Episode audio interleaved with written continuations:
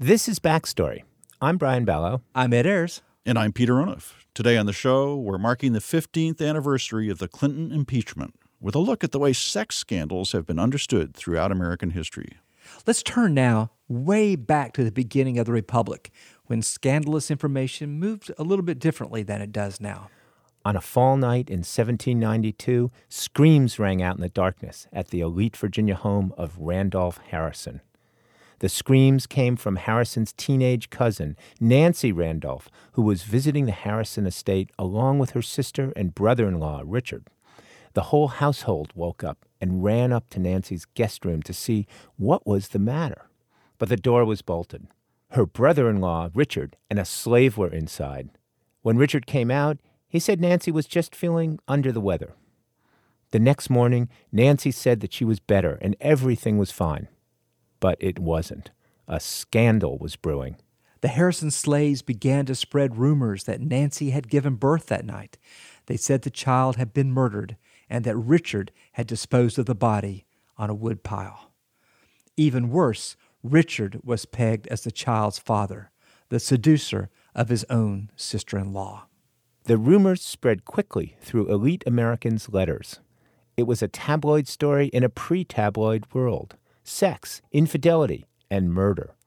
And it threatened the honor of one of the most influential and well connected families in Virginia. Clearly, the Randolphs needed to do some damage control.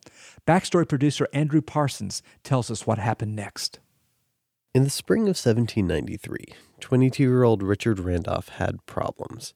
He was struggling to run the plantation he had inherited and prove his worth as an upstanding Virginian. He had already dropped out of three elite universities, and now people were calling him a murderer and an adulterer. Historian Chris Doyle says Richard tried an early version of PR, a letter to the public in the Virginia Gazette. He said in the newspaper that he would prefer a gentleman to um, state charges against him publicly, and then he could challenge him to a duel. And in the absence of that, he says he'll even conduct a public debate in letters to the editor of the Virginia Gazette, and he will repudiate any charges that anybody wants to make against him.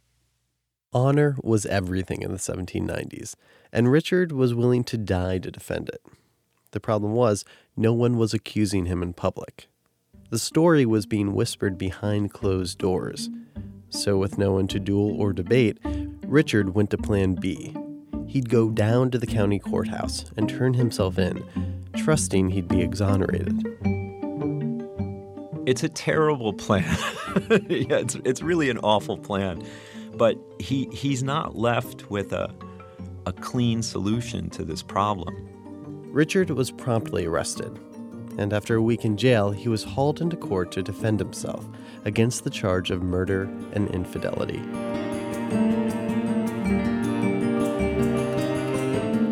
By this point, much of elite Virginia had been following the scandal, so there was an audience in the courtroom, and Richard came prepared to dazzle them.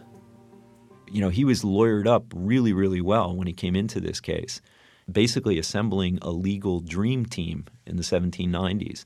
The living legend, Patrick Henry, and the other the other member of his defense team was was John Marshall of all people, the guy who would go on to become the Chief Justice of the Supreme Court.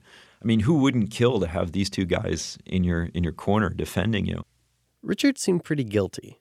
He was in the room when Nancy was heard screaming. He was seen leaving the house with a baby, and there was even blood on the woodpile where he supposedly dumped the body. But he had one thing going for him. Who was doing the accusing? One group was slaves. They were considered untrustworthy and were barred from taking the stand in Virginia anyway. The other was women, and the lawyers made it clear that they were just gossips. When one of Nancy and Richard's cousins, Mary Page Randolph, took the stand to testify that she knew Nancy was pregnant, Patrick Henry just painted her as a sneak.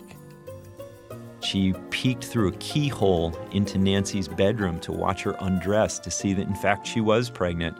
And Henry had a field day with this. He asked Page, Which eye did you look through the keyhole with? And the whole courtroom burst out laughing. And then he said, Good God, deliver us from eavesdroppers. It was a bizarre trial, considering Richard never would have been there if he hadn't turned himself in to clear his reputation. In the end, the judges cleared him of any wrongdoing. But it didn't change anything. Most people still thought Richard was guilty. Even Thomas Jefferson, Secretary of State at the time and related by marriage to the Randolphs, wrote to his daughter Martha that he thought Richard was guilty. You know, when you have Thomas Jefferson writing letters to his daughter saying that that he thinks Richard is a is a seducer, this is not going to go over well in a in a state where basically all the elite people know each other, and Thomas Jefferson's word counted for a lot. Richard Randolph continued to be ostracized and struggled to maintain his plantation. He only lived a few more years and died at the age of 26 after battling a severe fever. In his will, he made it clear that he wanted nothing to do with Virginia's planter elite. He freed all of his slaves, leaving his wife Judith with almost nothing.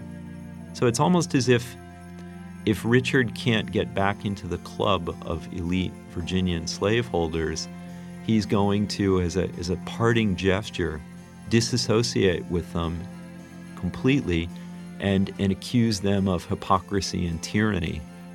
So, did Richard actually commit murder and infidelity? In 1814, nearly 20 years after the scandal, Nancy Randolph wrote a very public letter setting the record straight. She confessed she had been pregnant, but not by Richard. It was his younger brother Theo who was the father, and Theo died just months before the incident. She also said Richard helped cover up not a birth, but a miscarriage on that night in October 1792. Chris Doyle says it isn't clear whether this is the final word, but that's not what really matters anyway. I don't think we're ever going to really know what happened in that manor house in October of 1792. And what matters in this particular case isn't so much who did what, how the parties tried to create truth. And the truth that leaders like Thomas Jefferson saw was bigger than the scandal itself. An irresponsible, spoiled kid like Richard Randolph really represented an uncertain future. There's a real question in Virginia about whether the traditional Virginia gentry, those 40 famous families that monopolized politics, whether those families were equipped to rule anymore.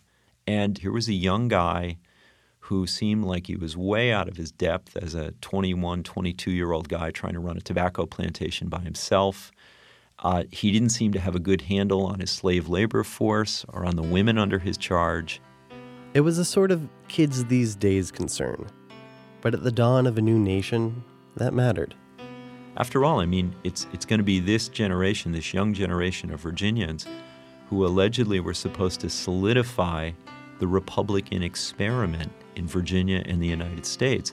You needed a moral, virtuous elite and a moral, virtuous electorate to make a republic run successfully.